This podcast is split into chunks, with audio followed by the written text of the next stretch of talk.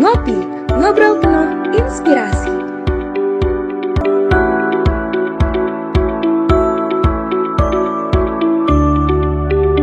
Malam Sobat Ngulik, gimana nih malam minggunya? Kalau malam minggu ini, kalian tim mana nih? Tim mantengin laptop atau tim hangout bareng teman?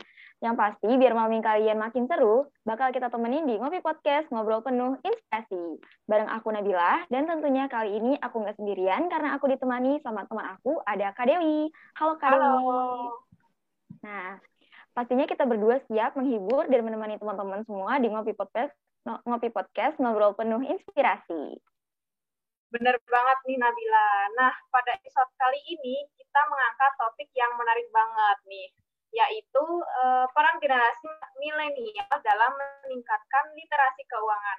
Dan tentunya dengan menghadirkan narasumber yang juga keren banget nih, beliau adalah Kak Auren Kwan, Youth Financial Inclusion atau biasa dikenal dengan Dika Indonesia.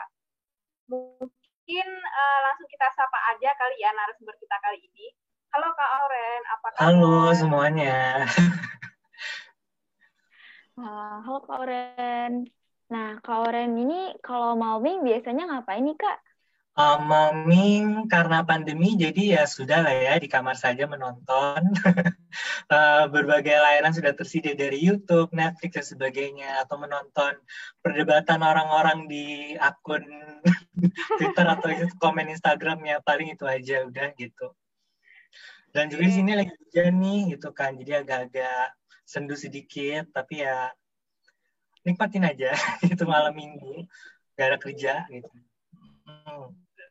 oke langsung aja nih ya kak. Uh, boleh cerita lebih jauh nih kak mengenai kakak educational backgroundnya seperti apa terus karirnya dahulu bagaimana uh, kalian juga aktivitas saat ini dan dan sedikit ke personal life kak. Oke Oke, kalau gitu eh, sebelumnya terima kasih banyak ya buat tim Ngopi Podcast untuk mengundang aku di sini. Dan aku di sini tidak hanya mewakili diri aku sendiri, tapi aku juga mewakili proyek yang saat ini aku sedang jalan ini. Tadi udah dijelaskan um, kalau misalnya proyeknya ini mungkin dikenal dengan nama Dika Indonesia atau memang sebuah apa ya uh, platform atau program di mana pemuda bisa berkontribusi terhadap inklusi keuangan gitu. Nah, aku itu mungkin sedikit perkenalan juga ya. Kalau misalkan aku itu jurusannya akuntansi di Universitas Indonesia. Um, tapi ya entah kenapa aku nggak minat jadi akuntan atau auditor gitu ya lucunya. tahu antara sayang atau gimana, tapi ya sama tidak tertarik gitu. Dan kebetulan selama kuliah dan setelah kuliah pun uh, terlibat nih di sebuah organisasi pemuda gitu ya. Dan dari situ ya aku tertarik uh, untuk mengeksplorasi lagi tentang potensi pemuda dan isu-isu sosial lainnya gitu dan yang paling penting adalah tentang pengembangan skill gitu. Jadi kalau misalkan um, apa ya ditanya kenapa tidak melanjutkan karir di akuntansi ya karena memang ya ya udah merasa nyaman dan ingin apa ya terjun ke bidang itu gitu. Dan apa ya di organisasi pemuda ini aku belajar banyak banget dan salah satu pembelajaran ini aku um, syukurlah bisa apa namanya dipercayai untuk terlibat dalam proyek ini gitu. Dan proyek ini pun sebenarnya udah mulai dari tahun 2018 ya. Tapi aku baru bergabung secara full time itu di tahun di pertengahan tahun 2019 gitu. Uh, pas banget di sini mungkin kalau teman-teman ada yang pernah dengar tentang program Dika Indonesia atau uh, uh, rekrutmen atau program duta gitu ya? Dan itu pun dimulainya pas banget saat aku baru uh, bergabung di proyek ini gitu. Jadi pas aku bergabung di proyek ini langsung aku uh, apa namanya terlibat di program-program duta ini. Kalau misalnya teman-teman ada yang aware gitu. Terus sih. Kemudian kalau untuk personal life aku aku itu tertarik nggak cuma sekedar tentang isu pemuda ya um, aku juga tertarik dengan uh, seni budaya, sejarah dan sebagainya gitu. Dan aku bersyukur banget kayak dikasih kesempatan buat bisa explore um, karena aku memang dasar orang sangat penasaran ya gitu. Jadi makanya kayak emang nggak bisa cuma sekedar kayak ikutin yang blog ini aja tapi mesti bisa coba ngelirik yang lain gitu kan. Kalau misalnya emang suka ya suka. Kalau dia enjoy dan um, bersyukur banget jadi kasih fasilitasnya untuk melakukan yang apa aku mau gitu dan makanya juga itu itu juga jadi salah satu motivasi aku buat uh, untuk project ini. Karena ya ya um, pemuda itu perlu punya fasilitas nggak sih kalau misalnya mereka mau explore belajar ya ya silakan gitu. Dan di sini mungkin mungkin nanti bisa cerita lebih lanjut lagi ya tentang proyek ini gitu. Dan makanya di sini yang menjadi salah satu kesempatan aku buat bisa mewujudkan itu buat nggak cuma buat aku juga kan aku juga sini proyek ini belajar banyak tapi juga buat teman-teman yang ingin belajar juga gitu itu aja dari aku perkenalannya gitu. Oke, keren banget ya Kak Oren ini mulai dari educational background-nya, terus aktif juga di organisasi pemuda, hebat banget. Nah, uh, sekarang aku mau nanya nih Kak, menurut Kak Oren ini sebagai koordinator Dika nih, apa sih tujuan dari adanya program Dika ini? Dan mungkin sekalian bisa dijelasin sedikit nih Kak, kira-kira apa aja nih program yang akan dilakukan uh, Dika ke depannya? Hmm, oke, okay, thank you. Um, nah, um, kalau untuk Dika sendiri mungkin aku bisa mulai dari um, awal mulanya kenapa Dika itu ada ya. Tadi kan aku ada sempat membahas nih tentang um, memberikan wadah untuk pemuda untuk berkontribusi dalam inklusi keuangan. Nah sebelumnya inklusi keuangan ini yang pernah dengar teman-teman? Apa tuh inklusi keuangan? Ada yang ini pernah dengar sekilas atau mencoba mendebak apa itu arti inklusi keuangan gitu? Pengetahuan gitu pengetahuannya. Hmm. Oke, oke, oke.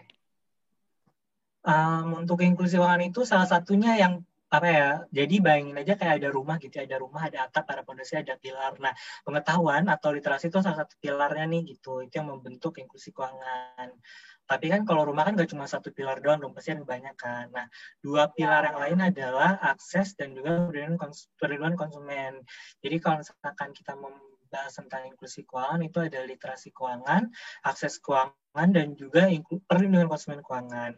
Karena ya buat apa kalau kita pinter, jago, uh, tapi kita nggak pakai aksesnya gitu kan buat apa gitu atau aksesnya nggak ada atau nggak berkualitas uh, dan setelah itu kalau misalkan udah pakai udah pinter kalau misalkan banyak risiko ya buat apa gitu kan kan mana mau kita apa namanya pakai motor yang motornya udah tua banget kan itu risiko buat kita ya.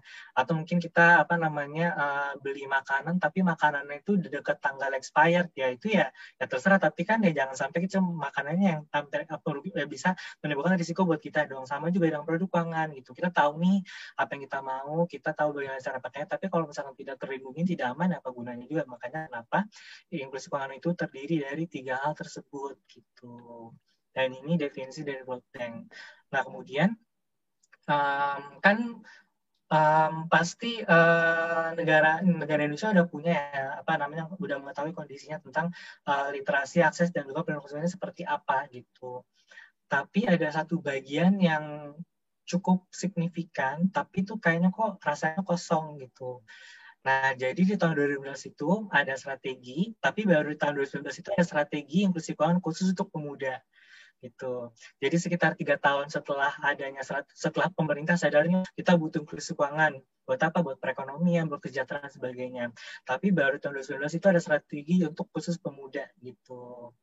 Pemuda ini kan yang teman tahu apa ya eh, hampir seperempat dari populasi Indonesia ya uh, kita ngomong tentang generasi 2030 2045 itu semuanya adalah ya kamu atau teman-teman kamu yang kerjain tugas bareng adik kelas kamu yang lagi mungkin nanti bakal uh, masuk kuliah dan aku juga gitu kita adalah bagian dari pemuda yang memang kan nanti uh, apa yang bisa membantu menggerakkan uh, negara Indonesia. Tapi kalau misalkan menggerakkan negara Indonesia, kalau kita nggak literasi, kita nggak punya literasi keuangan, akses keuangan, dan kita tidak terlihat sebagai konsumen keuangan atau pengguna produk keuangan, ya ambiar gitu ya. ya maksudnya pasti akan ada muncul risiko-risiko dan situasi-situasi yang tidak diinginkan gitu. Nah dari situ makanya kena dan dari situ kan udah ada nih bahwa ada kebutuhan bahwa uh, kita harus meningkatkan inklusi keuangan, kemudian baru kita uh, butuh meng, apa meningkatkan inklusi keuangan untuk pemuda gitu. Nah, Dika ini hadir sebagai wadah untuk memberikan platform bagi pemuda yang ingin berkontribusi dalam inklusi keuangan. Itu karena yang paling penting yang dibutuhkan itu bukan hanya sekedar program yang bagus, produk yang bagus, tapi juga partisipasi dari pemudanya gitu. Nah, um, tadi uh, juga sempat ditanya nih tentang program-program ke seperti apa. Jadi mungkin di sini bukan lebih ke program ya, lebih ke kegiatan. Ya. Contoh kegiatan itu ada apa aja? Yang pertama adalah riset gitu. Nah, dan kalau misalkan teman-teman pernah dengar gitu ya, ada survei OJK atau indeks inklusi atau indeks literasi. Nah, itu kan survei skala nasional ya, di mana pemerintah ingin tahu nih kondisi saat ini seperti apa agar bisa membantu agar bisa membangun strategi yang lebih baik gitu. Nah, begitu juga dengan pemuda. Pemuda ini kan kita perlu tahu dong kondisi pemuda seperti apa. Aku pengen tahu kondisinya Dewi sama Nabila ini seperti apa, apa aspirasi kalian, apa kondisi kalian, apa tantangan yang kalian hadapi. Dan mungkin di sini teman-teman ada yang dari Magelang, ada yang dari Probolinggo tadi ya sempat uh, nanya-nanya sedikit. Nah, bagaimana teman-teman ada di Manado, ada di Papua, dan ada di uh, Lok Sumawe Aceh gitu kan. Indonesia itu luas banget ya, makanya kenapa kita butuh satu jaringan pemuda yang memang aktif. Ya biar gimana caranya kita bisa memahami pemuda dengan lebih baik gitu. Karena kan pemuda nggak cuma sekedar kayak yang di kota Jakarta nggak cuma di Bogor nggak cuma yang kuliah tapi banyak banget gimana kan apa yang pertama adalah tentang riset. gitu yang kedua adalah pasti edukasi udah pasti. Uh, mungkin di sini teman-teman uh, seperti yang teman-teman kan lakukan sekarang ini gitu kan, teman-teman mengadakan podcast ini buat sharing informasi, sharing pengalaman, ya sama juga dengan di, bisa dilakukan oleh teman-teman Dika bahwa ya kami juga ingin nih sharing pengalaman dan sharing informasi yang mungkin barangkali berguna buat teman-teman yang lain gitu. Um, not we're not saying kalau misalkan oh edukasi atau informasi yang diberikan di itu yang the best atau paling bagus enggak, tapi di sini adalah apa ya menjadi um, apa namanya stimulus saja buat teman-teman kalau misalnya mencari informasi ya silakan cari informasinya gitu. Kemudian yang selain edukasi juga tentang um, ini mungkin lebih karena advokasi. Advokasi ini kan campur aduk ya bisa dari media sosial kampanye terus kemudian juga ada elemen riset juga. Tapi mungkin advokasi ini lebih ke bagaimana cara mengkomunikasikan satu isu atau satu permasalahan atau satu rekomendasi um, yang kiranya bisa membantu apa ya meringankan beban pemuda dan pemerintah gitu di advokasi ini. Jadi kayak seperti isu perlindungan konsumen karena kan mungkin barangkali teman-teman di sini mungkin ada pernah dengar ya tentang kayak penipuan atau investasi bodong. Nah ini kan perlu diadvokasikan nih apa yang perlu diadvokasikan? Um, yang perlu diadvokasikan adalah A, B dan C gitu. Jadi itu menjadi hal yang menarik karena ya jangan sampai yang cuma bersuara cuma orang itu aja gitu. Kita pemuda sebagai pemangku kepentingan negara kita juga harus bisa bersuara. Kita harus bisa menyampaikan concern kita apa dan kira-kira apa yang kita mau gitu. Jadi itu advokasi. Kemudian yang keempat juga mungkin apa ya pemuda itu kan banyak ide ya, banyak banget ide-ide yang keren-keren. Uh, dan kenapa nggak coba ditampung gitu kan? Kalau misalnya ada teman-teman yang pengen belajar untuk mengembangkan ide ya, ya kenapa juga teman-teman ini tidak dibantu untuk difasilitasi agar bisa membuatkan ide gitu? Karena kan siapa tahu gitu ya, ide itu kan bisa lahir dari memang karena memang orang udah punya skill dan pengalaman, tapi bisa juga lahir dari orang yang masih belajar gitu.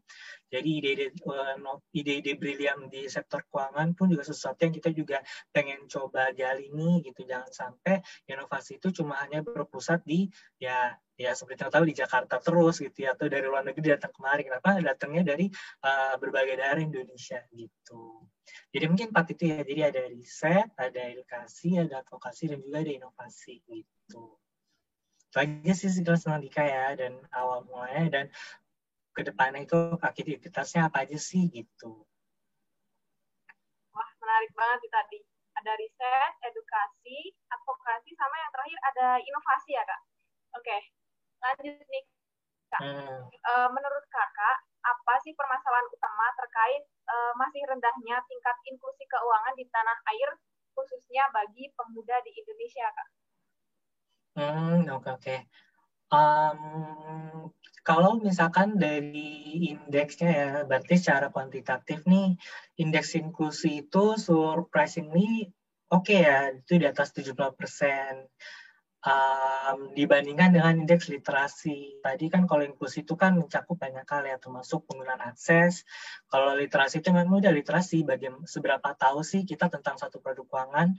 Dan produk keuangan tidak hanya sekedar tabungannya dan tidak hanya sekedar mengelola keuangan tapi juga mengelola pajak, dana pensiun, aset kekayaan, terus asuransi, risiko dan sebagainya. Jadi banyak banget gitu kan. Mungkin kalau misalkan diajarin pas kul pas kuliah tuh mungkin ya berba, atau beberapa semester gitu. Sekarang mungkin teman-teman kalau ada yang pernah lihat kursus uh, perencanaan keuangan tuh kayak 40 menit aja udah banyak banget informasinya gitu kan dengan cukup gitu dan itu menjadi salah satu problem gitu kan di mana banyak banget yang kita harus ketahui tapi itu apa ya informasinya itu terbatas.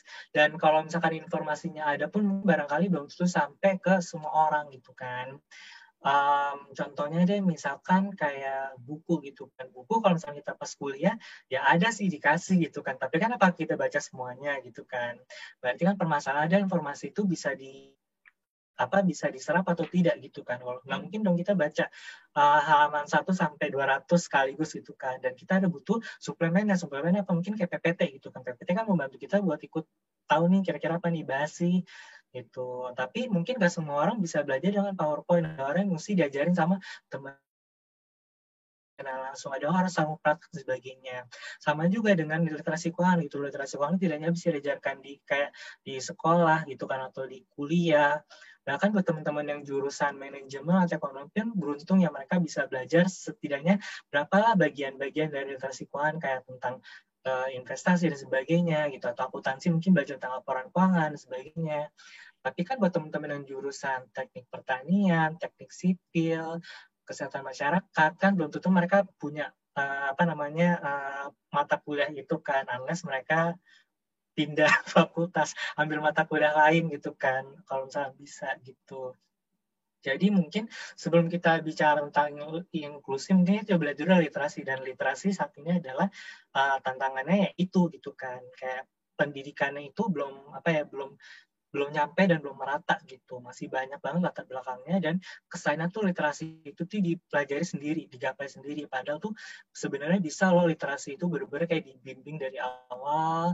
Jadi tuh ketika kita udah gede nih udah seumur kuliah gitu ya kita sama-sama memang udah ya emang kita tahu semuanya gitu. Kita nggak perlu ngejar kita nggak perlu ikut webinar ini tuh karena memang kita udah paham gitu kan. Kita cuma tinggal menjalankan saja gitu. Kan kayak ibaratnya kayak jadi SKS nggak sih sekarang kesannya gitu ya kayak orang-orang tiba-tiba ngomong kayak saham-saham blue chip terus orang-orang ngomong kayak ayo kita um, apa namanya um, ambil obligasi. negara aja gitu kan ya. Kayak tiba-tiba tuh kayak banyak banget banget terus belum lagi belakangan kripto gitu kan kayak wah apaan nih? Hmm. gitu kan. Ya coba kalau misalnya kita tiga tahun lalu kita udah coba belajar mungkin sekarang kayak oh kripto oke okay, gitu. Oh investasi apa nih? Kayak menarik deh kayak enggak ah. Jadi kan ke sana lebih apa ya lebih lebih ber, apa punya dengan wawasan itu lebih apa namanya lebih um, tenang dikit ya. Lebih apa namanya bisa um, membuat keputusan lebih baik. Karena kan ya kita informasinya kita dari awal udah lama dan what we need to do for now adalah cuma tinggal menjalankan aja gitu nggak harus kayak buru-buru ngambil semuanya gitu kan gitu. jadi itu tuh literasi gitu jadi kayak kurang merata gitu Kemudian um, selain dari literasi pun juga tentang akses keuangan. Akses keuangan ini juga salah satu yang memang um, menjadi salah satu tantangan yang sangat besar gitu. Dan ketika aku bilang tentang akses keuangan ini mungkin gak cuma sekedar tabungan aja. Ya. Tabungan itu mungkin rata-rata orang udah pada aware. Jadi ya ke sana tuh kayak ya maybe there's nothing wrong with uh, apa akses keuangan dalam bentuk bank gitu ya mungkin ada beberapa kasus-kasus yang apa ya sangat uh, memprihatinkan ya tapi in general orang-orang mungkin lebih nyaman menggunakan uh, tabungan atau untuk transfer gitu ya tapi kan akses keuangan ada asuransi ada uh, investasi dan juga ada bentuk-bentuk aset lain gitu kan seperti emas dan sebagainya. Ini tuh kan menjadi salah satu uh, fasilitas biar kita sebagai konsumen sebagai masyarakat bisa memanfaatkan untuk ya untuk untuk keuntungan kita sendiri gitu kan ya gitu. Bukan buat apa orang lain tapi buat keuntungan diri kita dulu paling penting gitu buat kita manfaatkan. Eh, nah akses keuangan ini pun juga saat ini masih apa ya uh, beragam gitu ya. Ada yang memang kalau kita di kota mungkin kita nggak gitu merasakan ya. Tapi kalau misalnya teman-teman ada di desa atau di luar pulau Jawa mungkin ke, kentara banget perbedaannya dari hal infrastruktur internet gitu ya. Mungkin kalau misalkan teman-teman di sini ada yang pernah pakai uh, uh, apa namanya transfer lewat uh, aplikasi gitu ya, mungkin kayak oh ya udah gampang gitu. Tapi kalau misalkan begitu listrik mati, kuota habis, nah itu kayak wah mau transfer nih nggak bisa transfer gitu kan ya itu aja baru satu kali kebutuhan aja itu nggak penuhi nanti kita udah panik gitu ya apalagi buat teman-teman yang ada di luar sana yang internetnya mungkin nggak sebagus di Pulau Jawa ya ya ya gimana cara mereka bisa mau keep up gitu ya. Mereka mau ada transaksi jualan ini itu tapi kayak ditransfer ya kayak tapi ya internetnya nggak ada ya gimana caranya bisa uh, apa namanya melakukan transaksinya gitu kan. Selain itu juga apa ya produk-produk ini mungkin uh, apa namanya masih banyak ditakuti ya. Ditakuti ini bukan berarti uh, bisa berarti karena literasinya memang masih belum cukup, tapi juga bisa berarti memang produknya sendiri memang belum bagus gitu kan. Jadi kalau misalnya kita bilang apa namanya produk apa namanya uh, orang orang-orang masih ragu menggunakan produk keuangan ya jangan disalahkan konsumen itu jangan salahkan penyedianya ya dua-duanya mungkin barangkali bisa menjadi alasan kenapa uh, produk keuangan itu jadi digunakan gitu. Kalau misalnya rasa takut ya itu berkaitan dengan literasi deh ya itu memang kita harus coba lebih mencari informasi mengenalkan apa lebih kenal dikit dan sehingga kita lebih confident. Kuncinya dari literasi ini adalah confident ya buat apa kita tahu kalau misalnya kita nggak confident untuk apa membuat keputusan dari yang kita tahu gitu. Nah kalau misalkan bicara tentang kualitas uh, produk keuangannya dari penyedianya atau dari regulasinya, nah ini yang hal yang cukup rumit gitu ya. Karena kan uh, pertama regulasinya aja ada banyak gitu kan. Ada banyak pun belum tentu bisa uh, mendukung semua jenis atau semua produk gitu ya. Karena balik lagi produk keuangan itu berevolusi loh dalam bukan dalam hitungan dekade tapi dalam hitungan tahun bahkan dalam hitungan bulan gitu dua tahun lalu muncul B terus uh, tahun ini muncul A gitu ya. Tiga bulan lalu mungkin ini masih baru desa susun nih terus terus barusan kemarin banget launching itu kan. Sangat cepet banget apa namanya pertumbuhannya gitu. Jadi makanya kenapa di satu sisi regulasinya itu belum tentu bisa keep up dengan perkembangannya gitu kan. Pentingnya apa sih regulasi? Regulasi ini kan buat menjaga gitu kan biar apa ya biar bisa ada konsekuensi kalau misalkan ada yang uh, apa produk atau penyedia jasa keuangan yang tidak bertanggung jawab.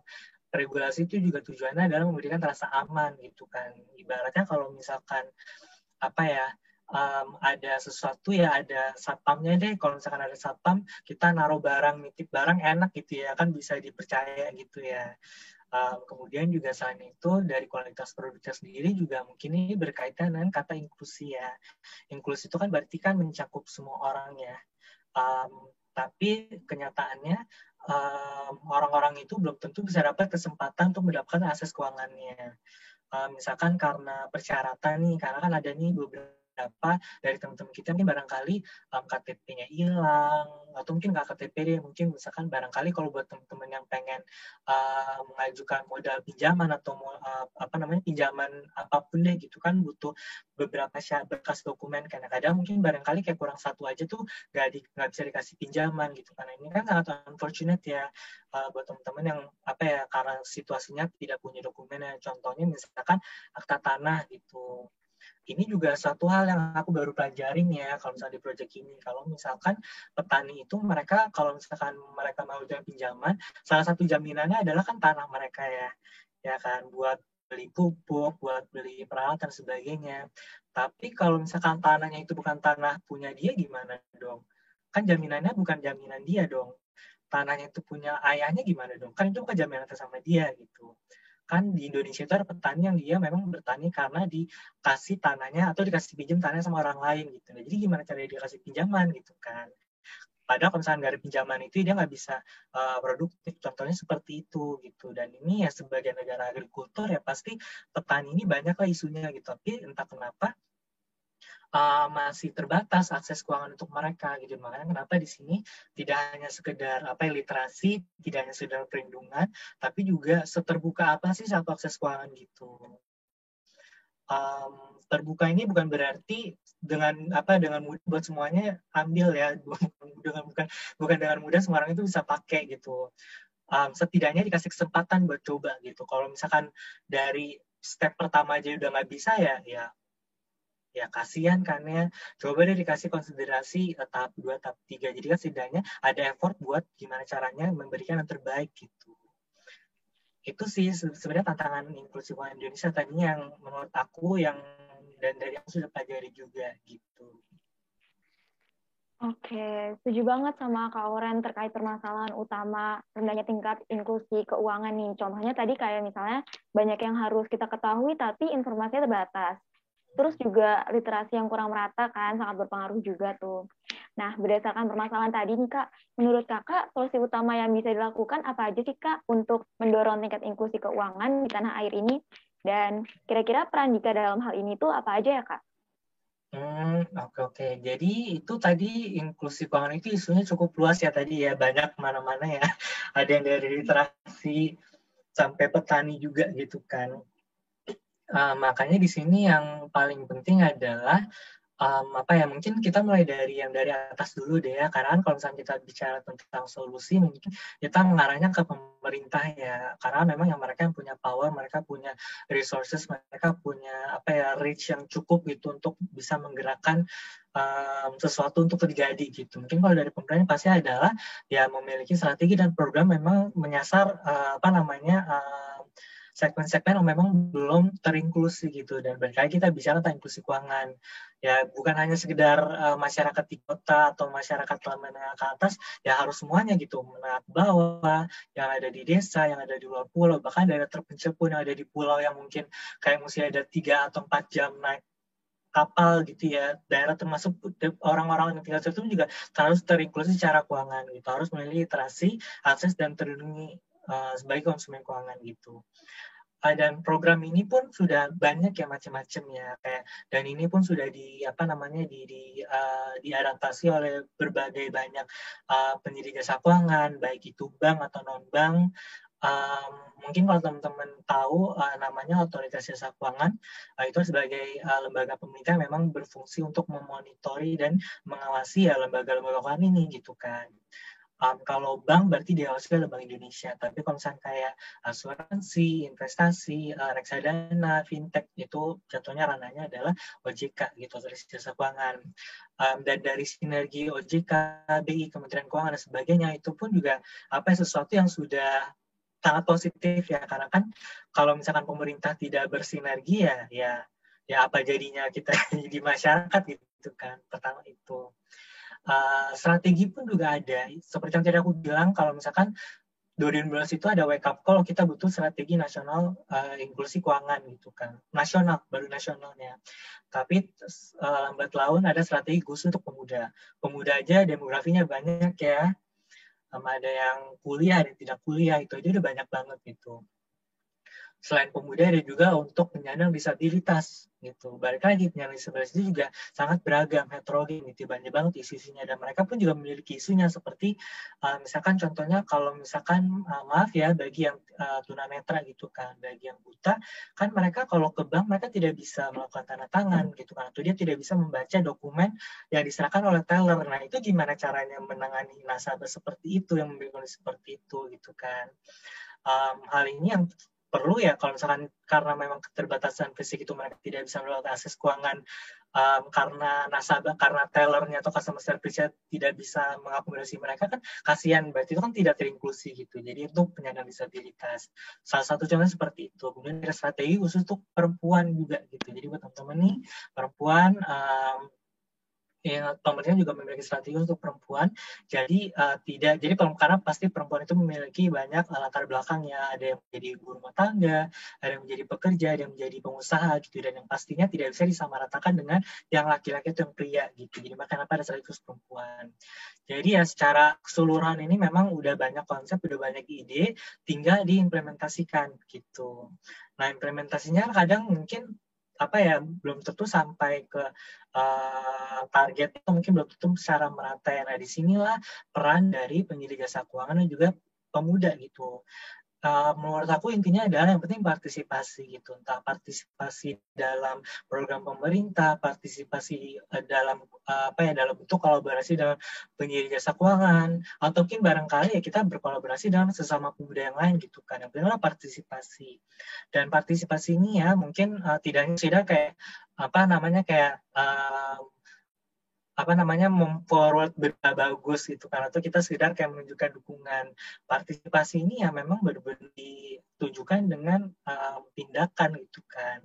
Kayak teman-teman sekarang teman-teman membuat uh, apa namanya mengundang aku nih buat uh, uh, take podcast ini. Jadi podcast ini bisa dibagi ke teman-teman yang lain buat belajar terus buat tindakan gitu. Jadi memang kalau teman-teman ingin memberikan ya informasi atau inspirasi buat teman-teman ya teman-teman lakukan gitu kan Uh, kemudian kalau misalnya ada teman-teman yang ingin melakukan riset, ingin mendalami isunya, ya oke okay, lakukan, kita coba lakukan bareng-bareng gitu kan. Jadi memang yang penting partisipasi itu gitu.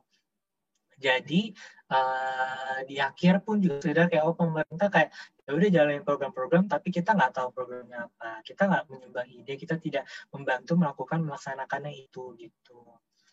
Uh, usah jauh-jauh deh kalau misalkan teman-teman nih someday bakal kerja di bank, bakal kerja di fintech, startup gitu kan. Pasti kan teman-teman tidak hanya bekerja untuk uh, tempat kerja kalian kan, teman-teman juga akan bekerja untuk apa namanya pemerintah dan mengabdi kepada masyarakat gitu. Ya pasti dari itu aja teman-teman mesti tahu dong kayak kira-kira apa yang dibutuhkan oleh masyarakat sih gitu kan. Teman-teman mesti tahu apa yang dicapai oleh pemerintah dan dari tempat kerja kalian dari apa apa yang dari apa namanya um, apa yang kalian lakukan ketika kalian sudah kerja nanti itu kan berkaitan untuk masyarakat juga untuk pencapaian uh, target dari negara gitu. Pasti itu kan walaupun memang apa teman-teman kerjanya udah sama bos di perusahaan tapi secara tidak langsung teman-teman itu berkontribusi terhadap pencapaian dari cita-cita um, negara itu adalah kemakmuran masyarakat gitu.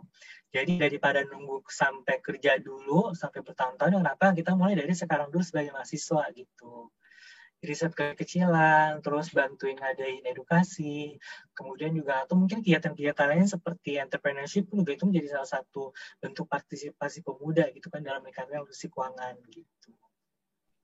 Itu sih kalau dari kalau menurut aku ya teman-teman ya gitu. Itu solusinya.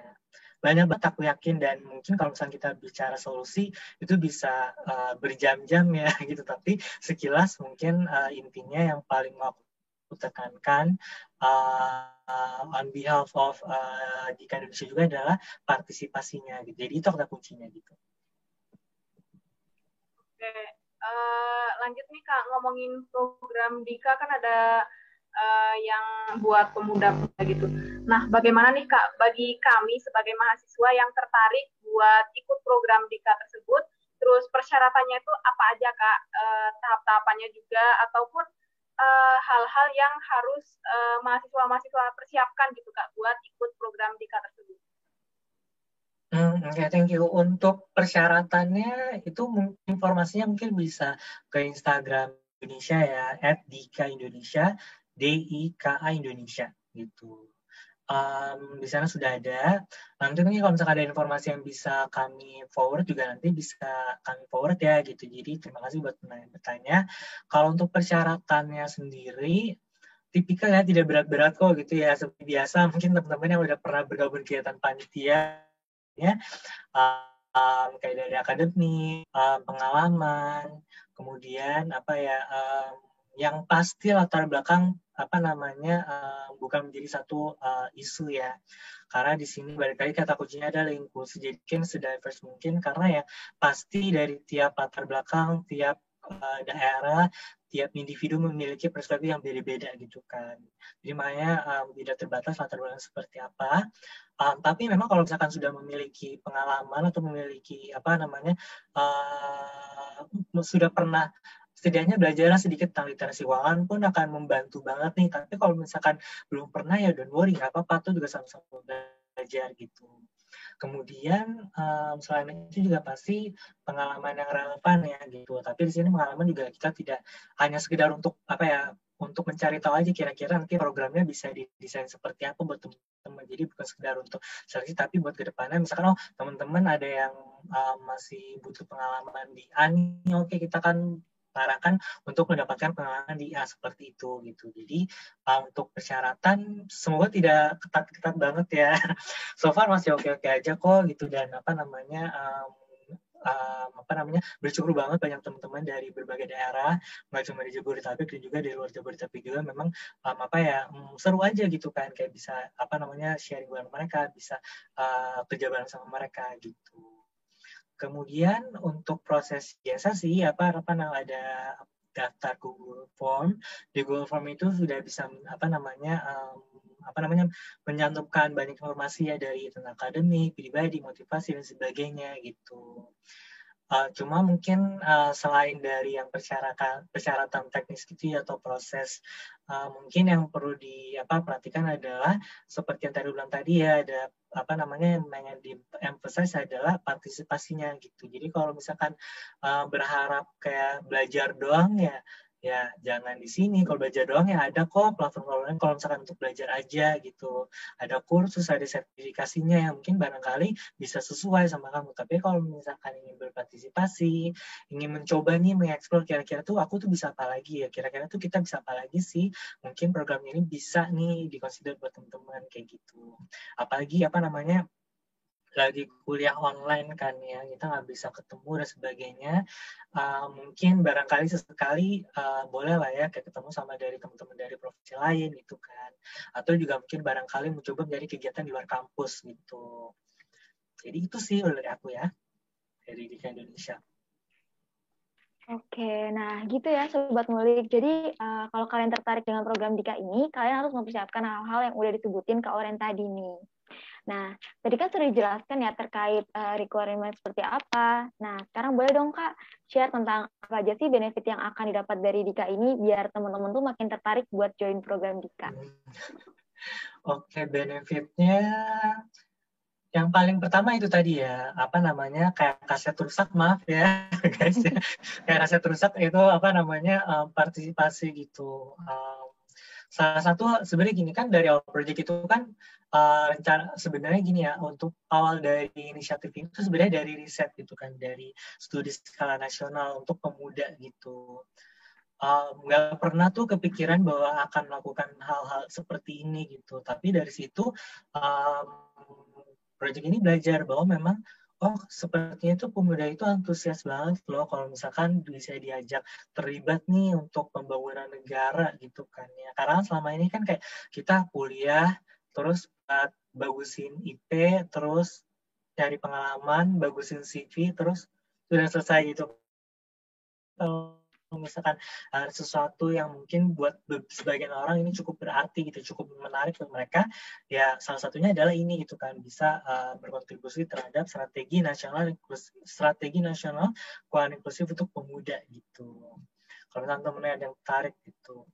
Kemudian yang kedua benefitnya ya apa ya uh, balik lagi nih bukan seperti kursus keuangan ya, tapi memang ada banyak hal yang memang kita uh, akan upayakan untuk deliver ke teman-teman siapa pun yang bergabung, tidak hanya berkaitan dengan literasi dengan literasi keuangan, tapi tentang akses keuangan, tapi juga tentang sektor keuangan gitu kan. Kan kalau misalkan uh, sebagai mahasiswa kan kita lagi mengeksplorasi ya gitu kan. Yang kayak wah um, kira-kira apa nih yang ada di luar sana gitu. Tapi kadang mungkin kita belum tentu dikasih, tapi kita mungkin belum tentu dikasih kesempatan buat bereksplor nih gitu. Aku pun dulu pas aku masih kuliah juga begitu gitu kan kayak fintech tuh apa sih gitu kan.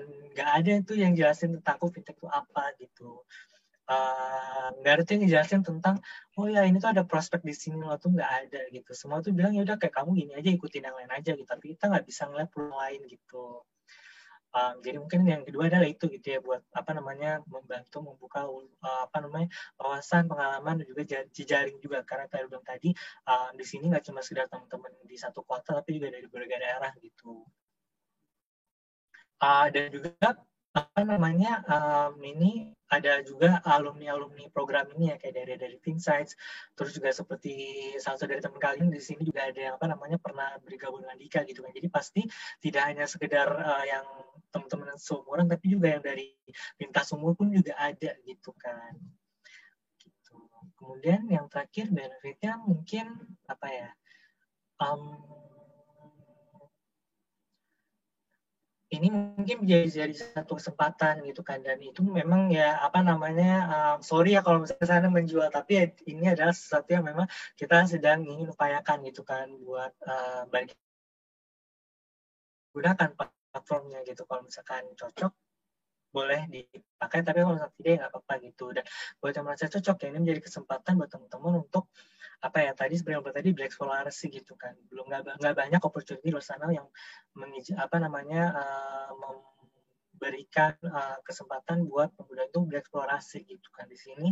Uh, contohnya aja ada beberapa teman-teman yang melakukan riset sesuai dengan topik yang memang dia pengenkan gitu. Jadi kalau aku tertarik ini ya udah silakan eksplor saja gitu. Coba belajar dari situ. Jadi tidak hanya sedar kayak oh ya kita melakukan satu A B C D ya tentu ada yang mungkin ada instruksi tapi luar dari itu hmm, silakan untuk eksplorasi gitu dan kami menampung ide, kami sangat meng, apa namanya mengencourage apa namanya hmm, perspektif-perspektif sangat beragam dari teman-teman muda gitu. Jadi sih dari aku gitu. Wah, banyak juga tuh teman-teman benefitnya. Mungkin uh, abis dengerin ini, Sobat Ngulik jadi makin tertarik nih buat join di program Dika. Oke, lanjut nih Kak. Uh, mungkin dari teman-teman mahasiswa juga ada yang masih bingung nih menyikapi mengenai uh, rencana keuangan yang harus dimulai dari mana. Mungkin Kak Auren bisa kasih Sobat Ngulik tips nih, bagaimana cara untuk memulai melakukan perencanaan keuangan yang dimulai dari diri sendiri dulu, Kak. Hmm, apa yang percangkuan ya. Ini apalagi sebagai mahasiswa ya, ya. dan balik lagi andai dulu aku tahu tentang ini gitu ya.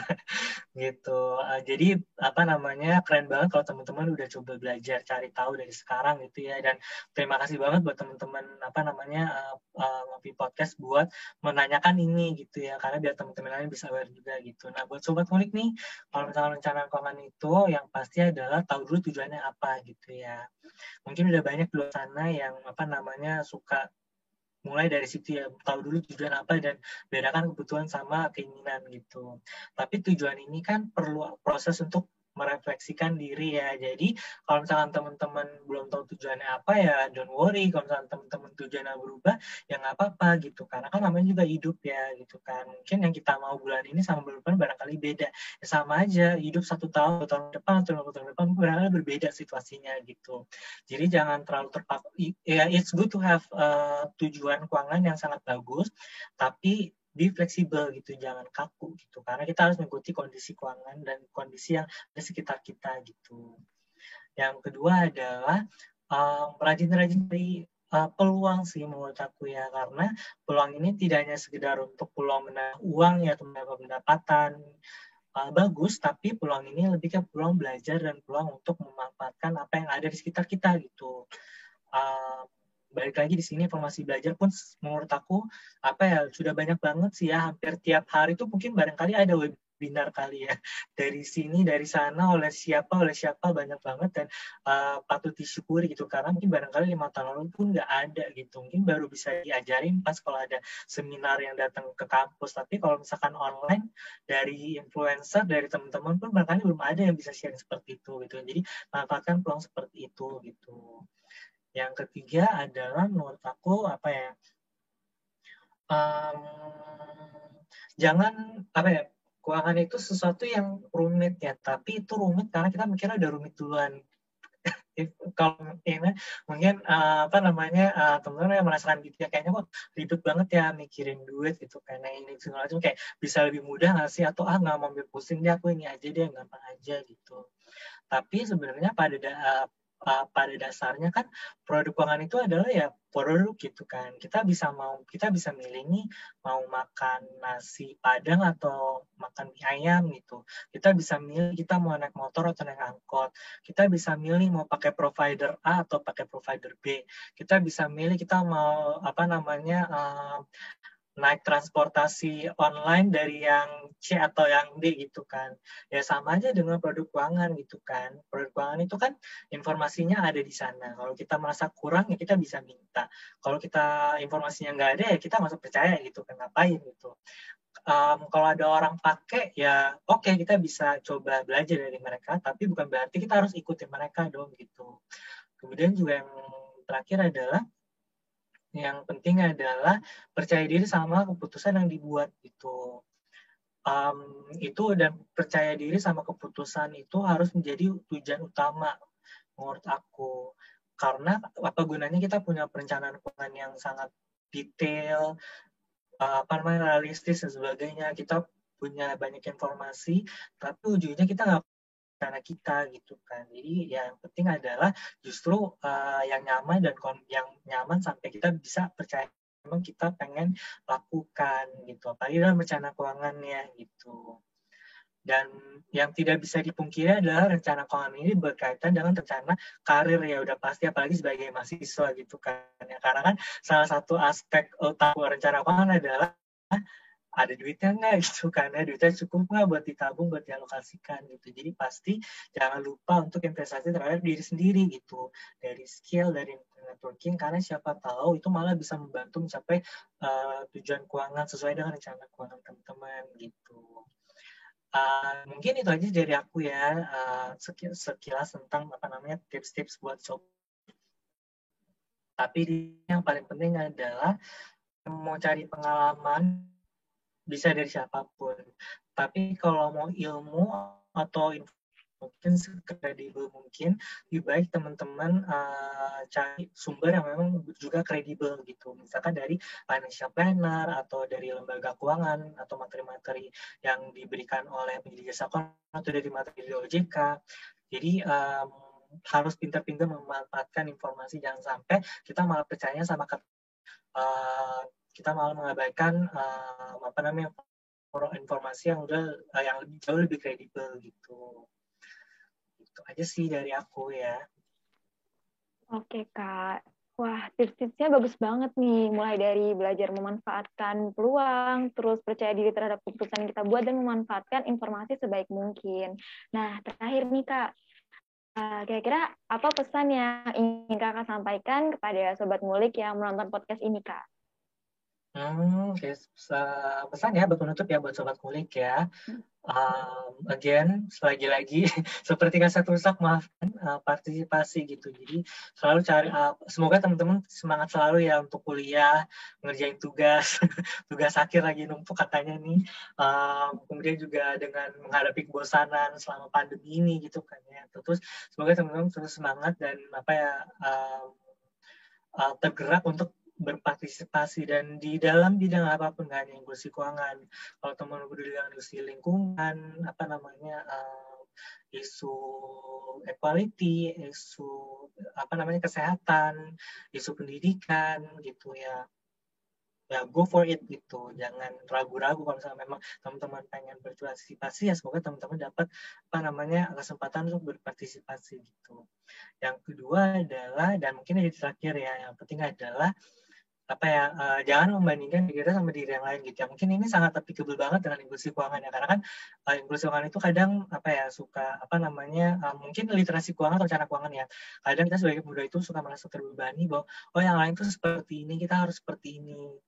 Um, begitu kita mulai begitu kita belajar untuk tidak terbebani orang lain uh, mungkin kita bisa lebih confident tadi yang bilang tadi gitu kan. Mungkin salah satunya adalah um, apa namanya berusaha untuk tidak terlalu uh, apa ya uh, terbebani gitu dari dari pengaruh sekitar gitu. Jadi memang benar-benar uh, percaya sama diri sendiri uh, dan semoga dari kepercayaan sama diri sendiri itu yang itu bisa membantu kita menghadapi semua masalah gitu ya itu karena apa ya hmm, mungkin cerita juga ya salah satu kendala dari para pemuda dan apa namanya beberapa orang yang sempat disurvei juga. Memang salah satunya adalah ya dari rasa ketidakpuasan itu rasa tidak puasan terus juga merasa insecure merasa takut gitu kan merasa ragu dan ya ya ini kan cukup apa membatasi pergerakan kita ya dari karena kita tidak percaya diri, kita ragu, uh, ragu untuk memakai produk, ragu untuk melakukan uh, melakukan suatu tindakan gitu, kan membatasi kita kan. Jadi makanya di sini um, apa namanya semua apa partisipasi itu um, menjadi salah satu apa ya, kegiatan yang bisa coba dieksplor, tidak hanya belajar, tidak hanya apa namanya uh, bersosialisasi itu juga bisa partisipasi. Yang kedua adalah ya jangan batasi diri sendiri gitu. Oke, dari aku sih. Nah, diingat-ingat tuh ya Sobat Ngulik, pesan-pesan dari Kak Awen. Oke, kita udah dapat ilmu banyak banget ya tadi. Uh, yang menjadi highlight dari pembicaraan kita kali ini adalah uh, partisipasi dari Sobat Ngulik ya, untuk dapat membantu program-program dalam meningkatkan inklusi keuangan. Oh iya, buat Sobat Ngulik yang tertarik untuk ikut program Dika ini, buruan cek Instagramnya at Dika Indonesia DIKA Indonesia. Nah, di akun tersebut nanti akan uh, ada pengumuman mengenai informasi rekrutmen ya, Kak. Uh, siapa tahu nih hmm. sobat ngulik di sini yang baru dengerin Ngopi Podcast ini nantinya ada yang berkesempatan bergabung ke dalam program Dika. Nah, uh, selanjutnya uh, makasih banyak buat Kak Auren yang udah bersedia hadir di Ngopi Podcast kali ini sebagai narasumber dan membagikan ilmunya buat sobat ngulik di sini. Oh iya, buat Sobat Ngulik juga, jangan lupa buat nonton terus tayangan Ngopi Podcast di YouTube-nya Center of Management, karena di situ ada banyak banget podcast dengan berbagai episode dan topik-topik yang menarik juga. Atau bisa kalian dengerin juga di Spotify-nya Future Start IPB. Oke, mungkin that's it for today ya. Makasih banyak buat Kak Oren yang udah bareng-bareng nih ngobrol sama aku, sama Kak Dewi juga di sini. Keren banget. Dan buat teman-teman yang udah dengerin dari awal sampai akhir, thank you juga. Makasih semuanya, and see you di next podcast selanjutnya. Bye-bye. Dadah, selamat malam. Selamat malam minggu ya. Thank you semuanya. Thank you. Terima kasih untuk Sobat Ngulik yang udah ngedengerin Ngopi Podcast kali ini. Dan jangan lupa untuk tetap stay tune di Ngobrol Penuh Inspirasi selanjutnya. Bye-bye!